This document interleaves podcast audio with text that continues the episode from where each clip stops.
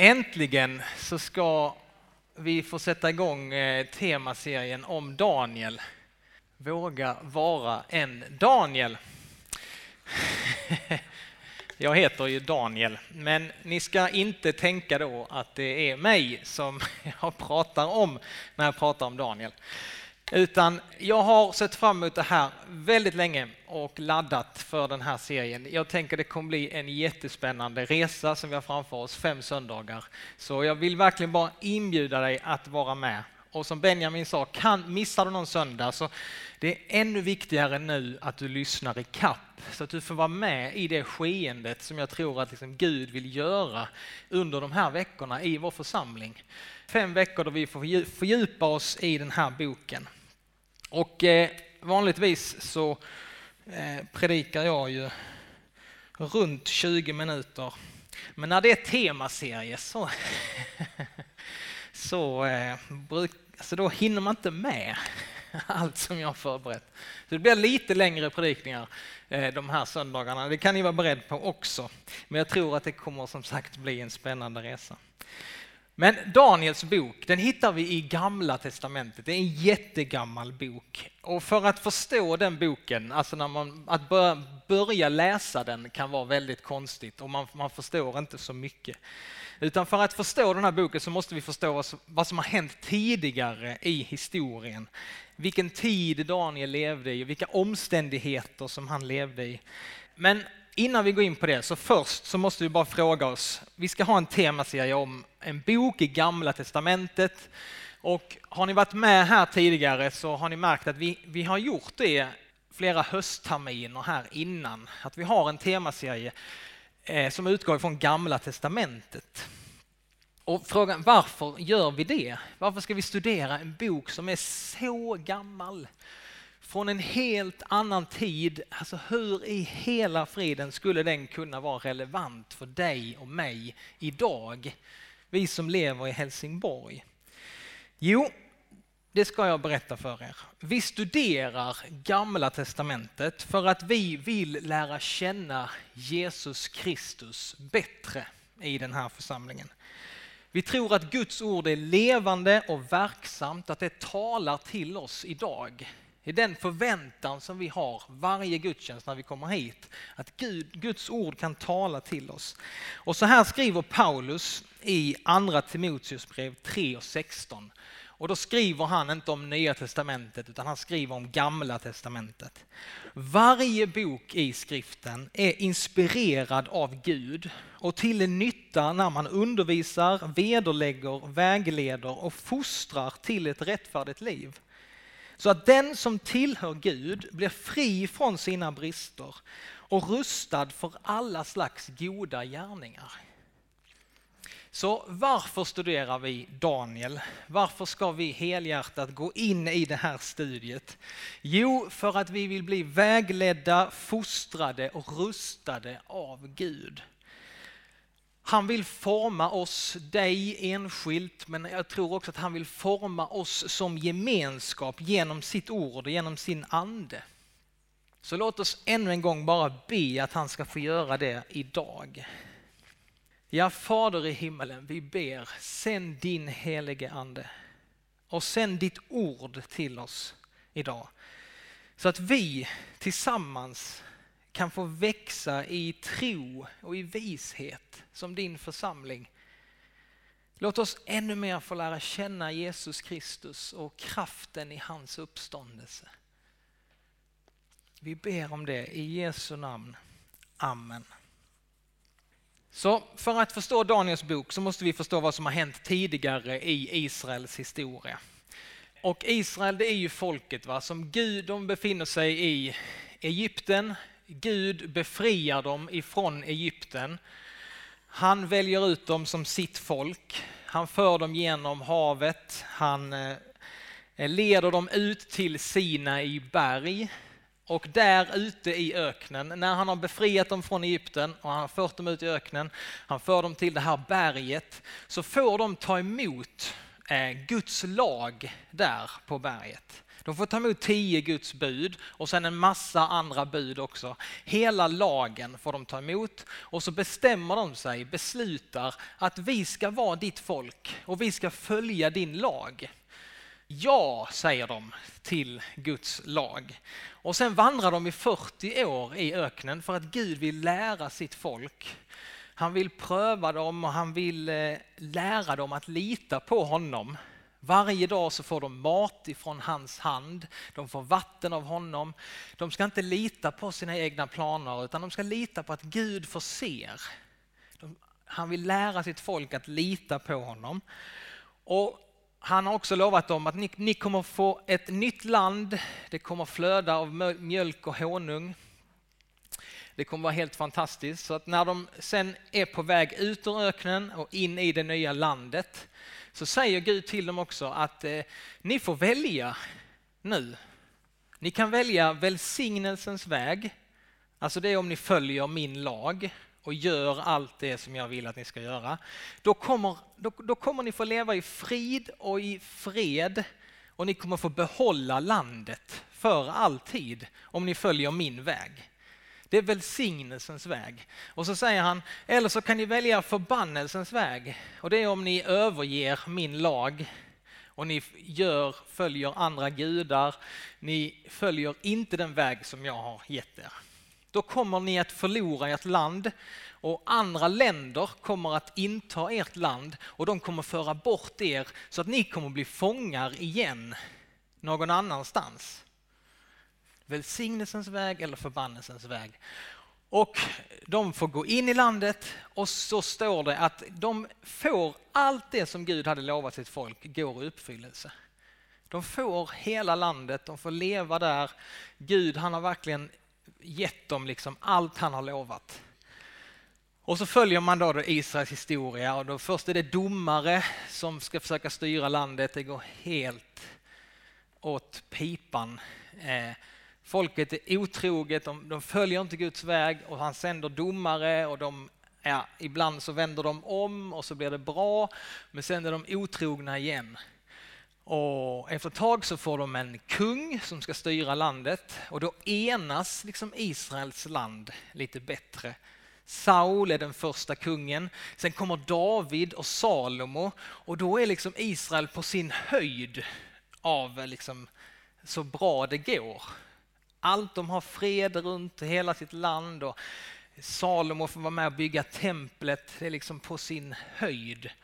Där går det som bäst. Men varken David eller Salomo är felfria, utan de gör rätt så mycket fel. Och sen följer då en radda med kungar i Israels historia, där de flesta är bara som, de gör det som är fel i Guds ögon. De gör det som är ont i Guds ögon. Och till slut så är det det som Gud har sagt till sitt folk att om ni inte följer mig så kommer det få konsekvenser. Ni kommer att förlora ert land som jag har gett er och andra länder kommer att inta det och föra bort er som fångar till ett annat land. Så konsekvensen till slut så blir det och det är här vi kommer in i Daniels bok.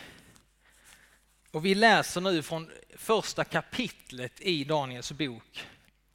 Och då står det under kung Jojakims tredje regeringsår i Juda. Alltså Jojakim, han var kung då i Juda. Då kom Nebukadnessar, kungen av Babylon och belägrade Jerusalem. Och så står det då som är väldigt viktigt, Herren gav Jojakim kungen av Juda i hans våld och även en del av tempelkärlen i Guds hus. Nebukadnessar tog med sig kärlen till Kina och förde dem till sin Guds skattkammare. Så konsekvensen blir att nu står där en hednakung i form av Nebukadnessar utanför Jerusalem. Man har belägrat staden. Men det är så tydligt här att det är Herren som gav. Det är Herren som styr bakom allt. Det är inte så att det är härskare eh, som styr. Utan det är Gud som styr skeendet. Det är han som är den verkliga kungen. Det är sånt som går igen i Daniels bok, att det är inte kungar och härskare som bestämmer, utan bakom allt så är det Gud som fortfarande styr. Han har fortfarande en plan för sitt folk. Hans eget folk Israel har svikit honom gång på gång och nu kommer den här hedna kungen från Babylon. Och han går in i Jerusalem och det står till och med att han går in i det allra heligaste, i templet och tar de här tempelkärlen. Och har man läst någonting ifrån eh, Moseböckerna och man förstår bakgrunden där så kan man bara undra varför trillar inte han ner och dör knallfall i Guds närvaro? Hur kan han få gå in och ta de heliga kärlen? Men det vi förstår är att det är Gud som låter honom göra det. Han tar tempelkärlen med sig och sen tar han med sig eliten av Israels folk till Babylon. Han jämnar inte staden med marken direkt utan först tar han med sig den religiösa eliten och den bildade eliten i Eh, Jerusalem och så för han dem till Babylon. Det står så här, vi fortsätter. En dag gav kung Nebukadnessar i uppdrag åt Ashpenas, sin överste kammarherre, att välja ut några israelitiska prinsar och ädlingar, unga män utan lyte, ståtliga att se på, bildade, kunniga och kloka, väl lämpade för tjänst i den kungliga palatset. De skulle få undervisning i kaldéernas litteratur och språk. Kungen bestämde också att de dagligen skulle få mat och vin från hans eget bord. De skulle utbildas i tre år och därefter träda i kungens tjänst.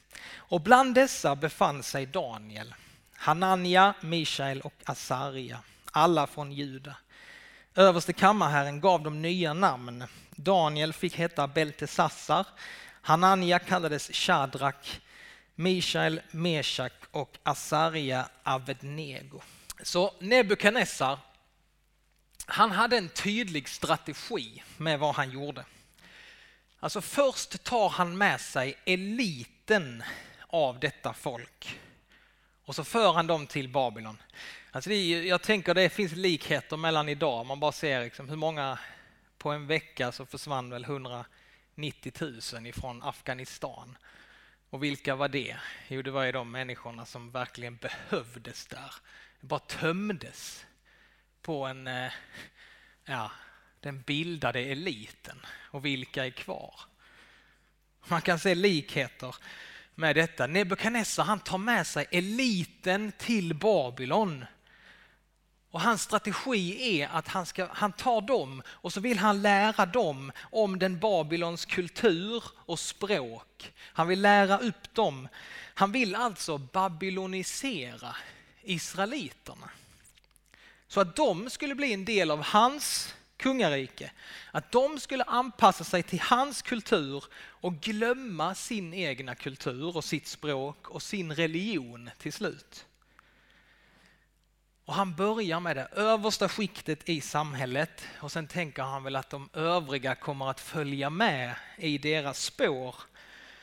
Andra gången så åker Nebukadnessar till Jerusalem, han belägrar det och så hämtar han ännu fler eh, judar till Babylon. Tredje gången han kommer till Jerusalem så jämnar han staden med marken och templet förstörs. Han för bort alla judar till Babylon. Det sker alltså i tre steg. Och nu befinner sig då hela Israels folk i en sån här otroligt svår situation. Det som var helt otänkbart för dem. Alltså templet kan ju inte förstöras. Guds heliga tempel, det, det är ingen människa som kan rå på det. Men nu har det som var helt otänkbart, helt omöjligt för dem att ens tänka sig, det har skett. Deras heliga tempel, Guds heliga boning är borta. Staden är jämn, jämnat med marken och i Saltaren 137 så sätter de ord på judarnas förtvivlan. Det står så här Vid Babylons floder, floder satt vi och grät när vi tänkte på Sion. I pilträden som växte där hade vi hängt våra lyror. De som höll oss fångna bad oss att sjunga. De som släpat bort oss bad om glada visor. Sjung för oss, för oss en sång för, från Sion. Men hur kunde vi sjunga Herrens sånger i ett främmande land? Om jag glömmer dig, Jerusalem, må min högra hand förlamas. Så det är in i den här situationen som Daniels bok ska läsas. Det är ett budskap till Guds folk som har förlorat sin stad, sitt tempel, sin kultur.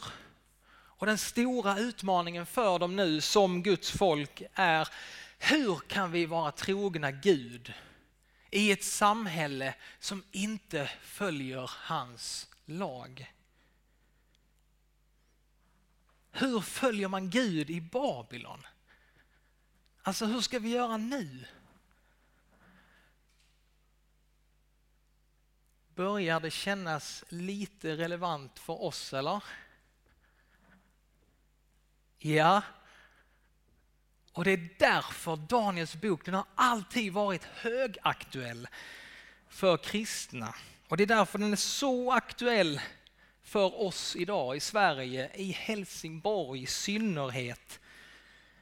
Hur är vi trogna Gud i vårt Babylon? Hur är vi trogna Gud i ett samhälle, i en stad som inte följer Guds lag? Och där vi gång på gång liksom hamnar i situationer. Hur ska jag göra här? Hur ska jag vara trogen Gud här och nu? Och vi kan se att eh, israeliterna då som blev bortförda till Babylon, de hade lite olika, ja, de agerade på olika situationer. Det var inte det att de liksom blev slavar som de var i Egypten, sådär liksom tungt arbete, utan de blev bortförda till Babylon men de fick det ändå rätt så bra där. Så det fanns ju de israeliterna som när de kom till Babylon så rätt så snabbt så ja, men kände att här, här, kan man ju, här trivs vi rätt bra.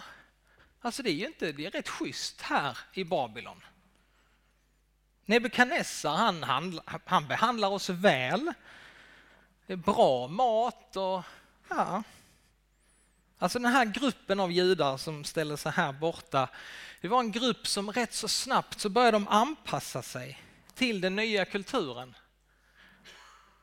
De låter sig bli babyloniserade och allierar sig med den kulturen och till slut så glömmer de sin Gud, de glömmer hans lag, de glömmer sin kultur.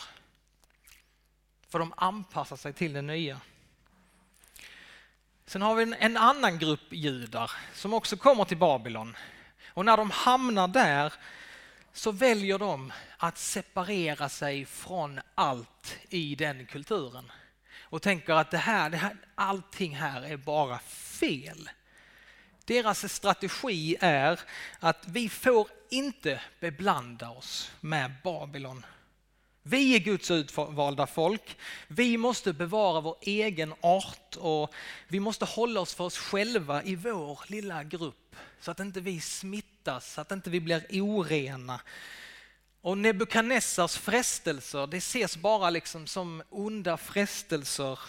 Hans strategi att locka oss bort ifrån vår Gud, att vi ska bli som dem. Nej, vi får inte beblanda oss vi får inte orena oss här i Babylon, vi måste hålla oss för oss själva. Så här har vi liksom två olika strategier. Vi har den här gruppen och så har vi den här gruppen. Och vi har det i Babylon då, men vi har det också idag. Alltså, kristna idag kan ju inta de här olika positionerna. Och jag har kristna vänner som eh, kan befinna sig här. Jag har kristna vänner som har vuxit upp i en kristen familj, gått i kristen förskola, kristen skola, högstadie, gymnasium, högskola till och med, jobbar i kyrkan. Och man, man kan leva i Sverige idag i, på det här sättet. Bara hålla sig inom den kristna bubblan. Inte beblanda sig. Det är farligt. Inte läsa Harry Potter eller ja. Det hade jag faktiskt inte skrivit men det, det bara kom. Alltså, vi kan också anpassa oss så att vi inte har någon slags beröringspunkt med det omgivande samhället. I den här positionen så blir Babylon det är bara ett hot. Och i den här positionen idag så är Helsingborg det är ett hot. Den här kulturen, det här samhället är ett hot mot mig. Så att vi hamnar här, vi är motståndare mot Babylon.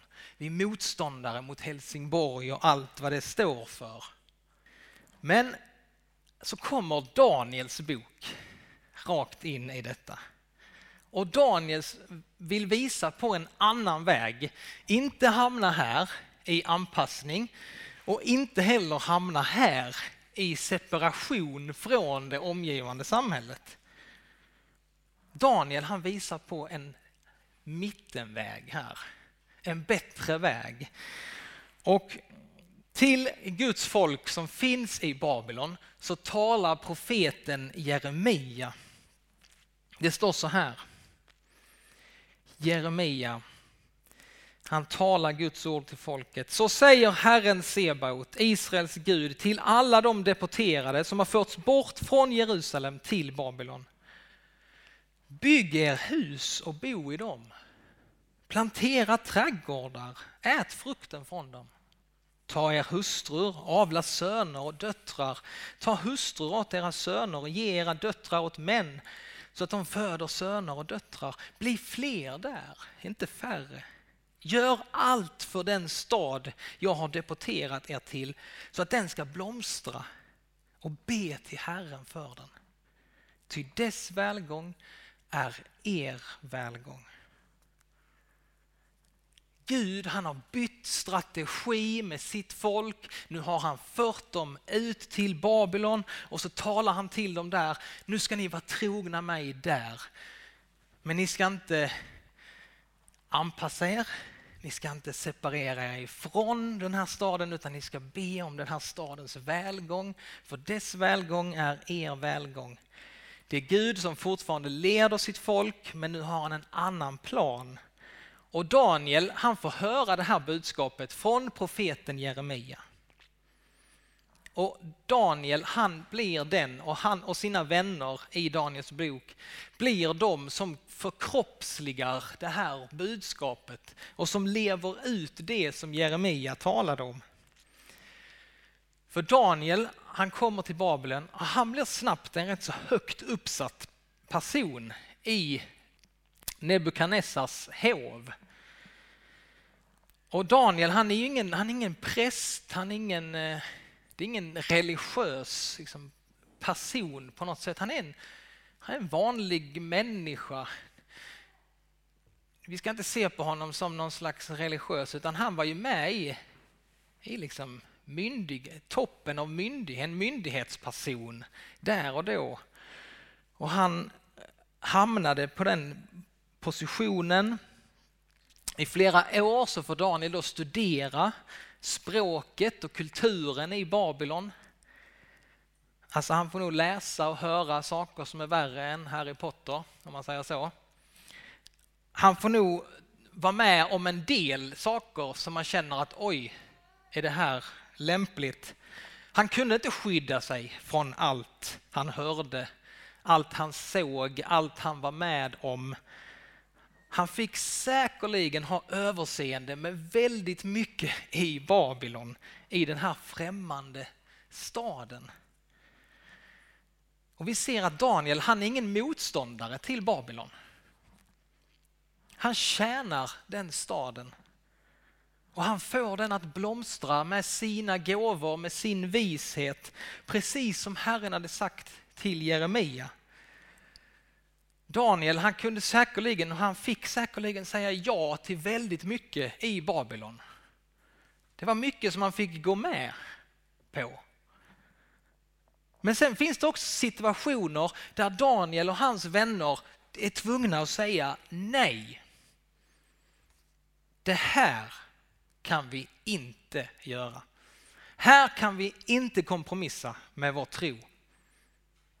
Det var mycket som Daniel kunde säga ja till i Babylon. Men sen kom det till vissa saker där Daniel och hans vänner sa nej. Här, här nu kan vi inte kompromissa mer. Detta kompromissar vi inte med. Och det är här som det blir så riktigt intressant för oss också. Vi som lever i Helsingborg idag. Alltså det är så talande rakt in i vår situation. Vad är det vi kan säga ja till? Det är ju jättemycket som vi kan säga ja till i Helsingborg. Och vi kan säga vi kan bara arbeta tillsammans med så många människor här för att få den här staden att blomstra och att det ska bli så bra som möjligt för alla som bor här. Vad är det vi kan säga ja till? Vad är det där vi kan liksom bara kan simma med strömmen och när är det vi måste säga nej? Och jag vet inte om du har försökt någon gång att simma mot strömmen. Om du har gjort det va? så orka med det ett tag. Simma mot strömmen. Alltså alla går åt det hållet eller man är i en ström och så simmar man och så försöker man simma runt strömmen men till slut så orkar man inte mer utan man bara flyter med i strömmen.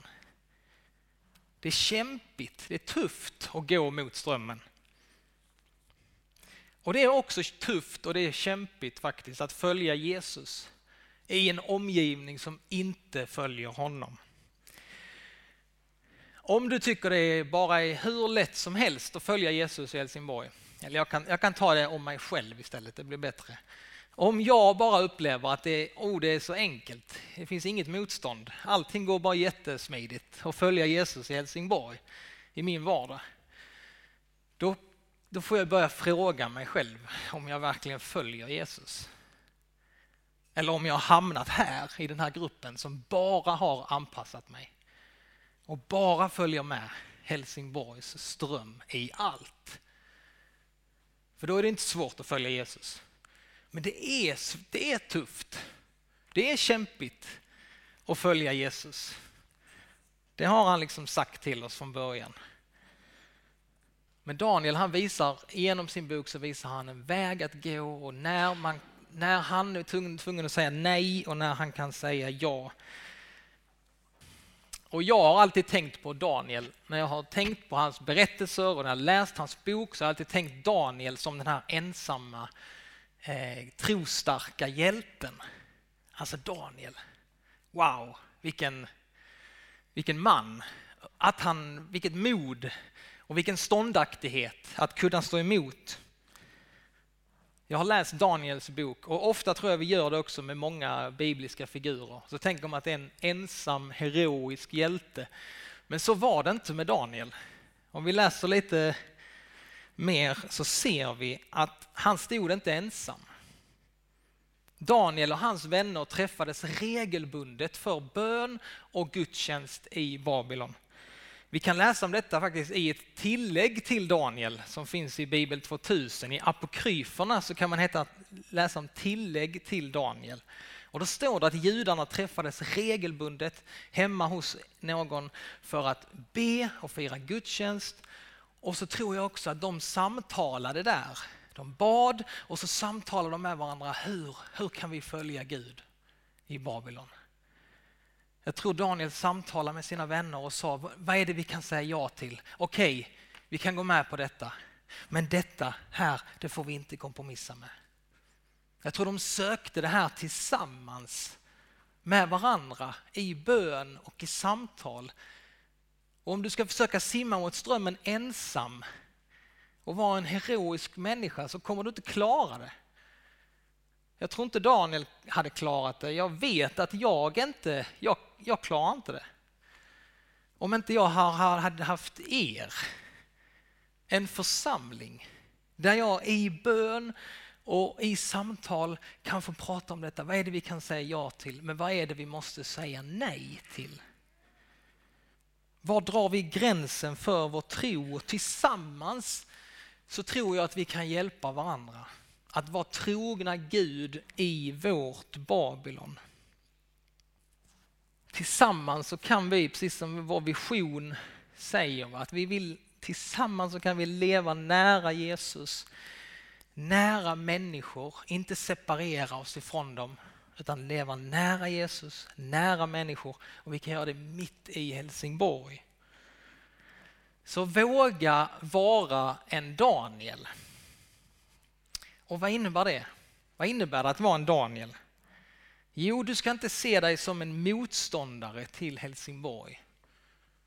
Och du ska inte liksom främja eller fjär, fjärma dig från allt i den här staden eller människor som du har runt omkring dig i risk, i rädd för att du ska bli oren eller att du ska... Och du ska inte heller anpassa dig så att eh, du hamnar här. Utan du ska hitta den här, tillsammans med oss så får vi hitta den här punkten där vi kan vara trogna Gud. Mitt i Helsingborg. Och tillsammans så får vi bara älska den här staden. Vi ska älska Helsingborg. Vi får slå ner våra, liksom, vi får bo här, vi får bygga hus här, vi får bli hemmastadda här på ett sätt. Samtidigt så vet vi att i grunden så är vi inte helsingborgare, vi är inte svenskar, utan vi tillhör Guds rike. Och vi vet om att vi är, detta är inte vårt hem, utan vi är bortförda hit ifrån ett annat land och ett annat rike som är så mycket större, som är så mycket bättre.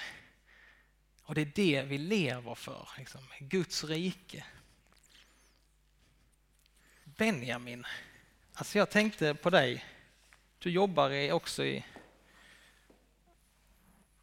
bankeliten. Nej, det vet jag inte. Kanske. Men alltså, när du tänker på detta här Benjamin, hur, hur, eh, om du ska våga vara en Daniel mm. i mitt i ditt eh, liksom, sammanhang, hur tänker du? Just det. Jag, jag tänker på, um, på det du sa om, om gemenskap, alltså att, att Daniel hade um, sina vänner där. Eh, jag tänker att det, det, är, nog, det är nog nyckeln faktiskt. Jag upplever många gånger att, att det är som att som kristen här i, i vår del av världen så kan det ofta kännas som att man, man går konstant i motströms.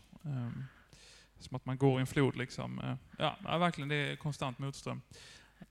Men um, för er som har cyklat Vätternrundan så, så vet vi alla vad gemenskap gör. Har du gjort det? Jag har inte gjort det. det är skitbra. Det är skitbra. Förlåt. Ja, det är så gott att vara här. Ja, det... Nej, men okej. Vi tar fram, vi tar fram eh, fem frivilliga. Fem frivilliga. Eh, väldigt eh, enkel exercis här nu. Kan vi, kan vi få fem här? Jag är, jag är frivillig. Ja, jag vill ha dig där. Ja, ja. Och så står, ni, då står du med näsan dit. Så, och så lite längre bort. Okay. Där ja. Och så kommer du ställa dig här. Gott, du står på, på vänster sida om. Lite, lite tajtare så ihop ja. Och så får vi ett par till här. Kan vi få ett par till här? Gott Anna. Och så kan ni komma lite längre ditåt bara, lite längre dit. Yes. Och så kommer du ställa dig här. Och så kommer du in i mitten och så ska vi egentligen ha en till på vänster sida där. Men om vi nu pratar luftmotstånd, det här har man gjort mycket liksom, eh, studier på. Man tryckte in 121 cyklister i en vindtunnel och så skulle man mäta då luftmotståndet för var och en av de här. Danne, du, liksom, vi cyklar i den riktningen nu, så du får ta allt, mer eller mindre. Eh, här får ni ungefär 60 procent och ni som kommer i tredje led, speciellt du i mitten, du får ungefär 30 procent. Så bara genom att finnas liksom, i den här gemenskapen så är det betydligt mycket lättare för dig att cykla. Ni kan sätta er igen, tack så mycket. Alltså, wow! Ja men det är det här, det är det det handlar om. Och jag tänker att, att, att även i, i den här strömmen, va? Att, att vi får leva tillsammans, det får finnas bekännelse, det får finnas uppmuntran. Då blir det, det blir inte samma, det blir inte så strömt. Det är det liksom, jag, jag, jag tänker det är lite grann nyckeln. Jag kan ta ett, ett personligt exempel. Eh, tycker väl inte om att tvätta byken offentligt, men, men om vi ändå står här. eh, så, så eh, har jag en, en, en god vän som jag pratar ofta med. Och eh, Eh, jag, sa, jag sa till honom här, vi pratade i veckan, och så sa jag, ah, du, ehm, om jag bara hade haft mer pengar och mer tid, vad hade jag inte kunnat göra då? Sa jag. Och så blev det helt tyst. Då blev det, han sa inte ett ljud. Och sen sa han efter en stund, du, hörde du hur det där lät? Jag sa, ja, ja det gjorde jag. Det där, nu är jag helt snett på det. Jag är helt snett på det. Jag hade liksom bara, bara simmat iväg. Fel fokus. Eh, Men att det är just det där som, som människor runt omkring oss kan göra. Få in oss på rätt bana. Vi vågar liksom säga eh, det som finns i vårt huvud, för det är inte alltid superbra. Eh, Nej. Men gemenskapen får leda oss närmare Jesus och då kan vi hålla fokus. Amen.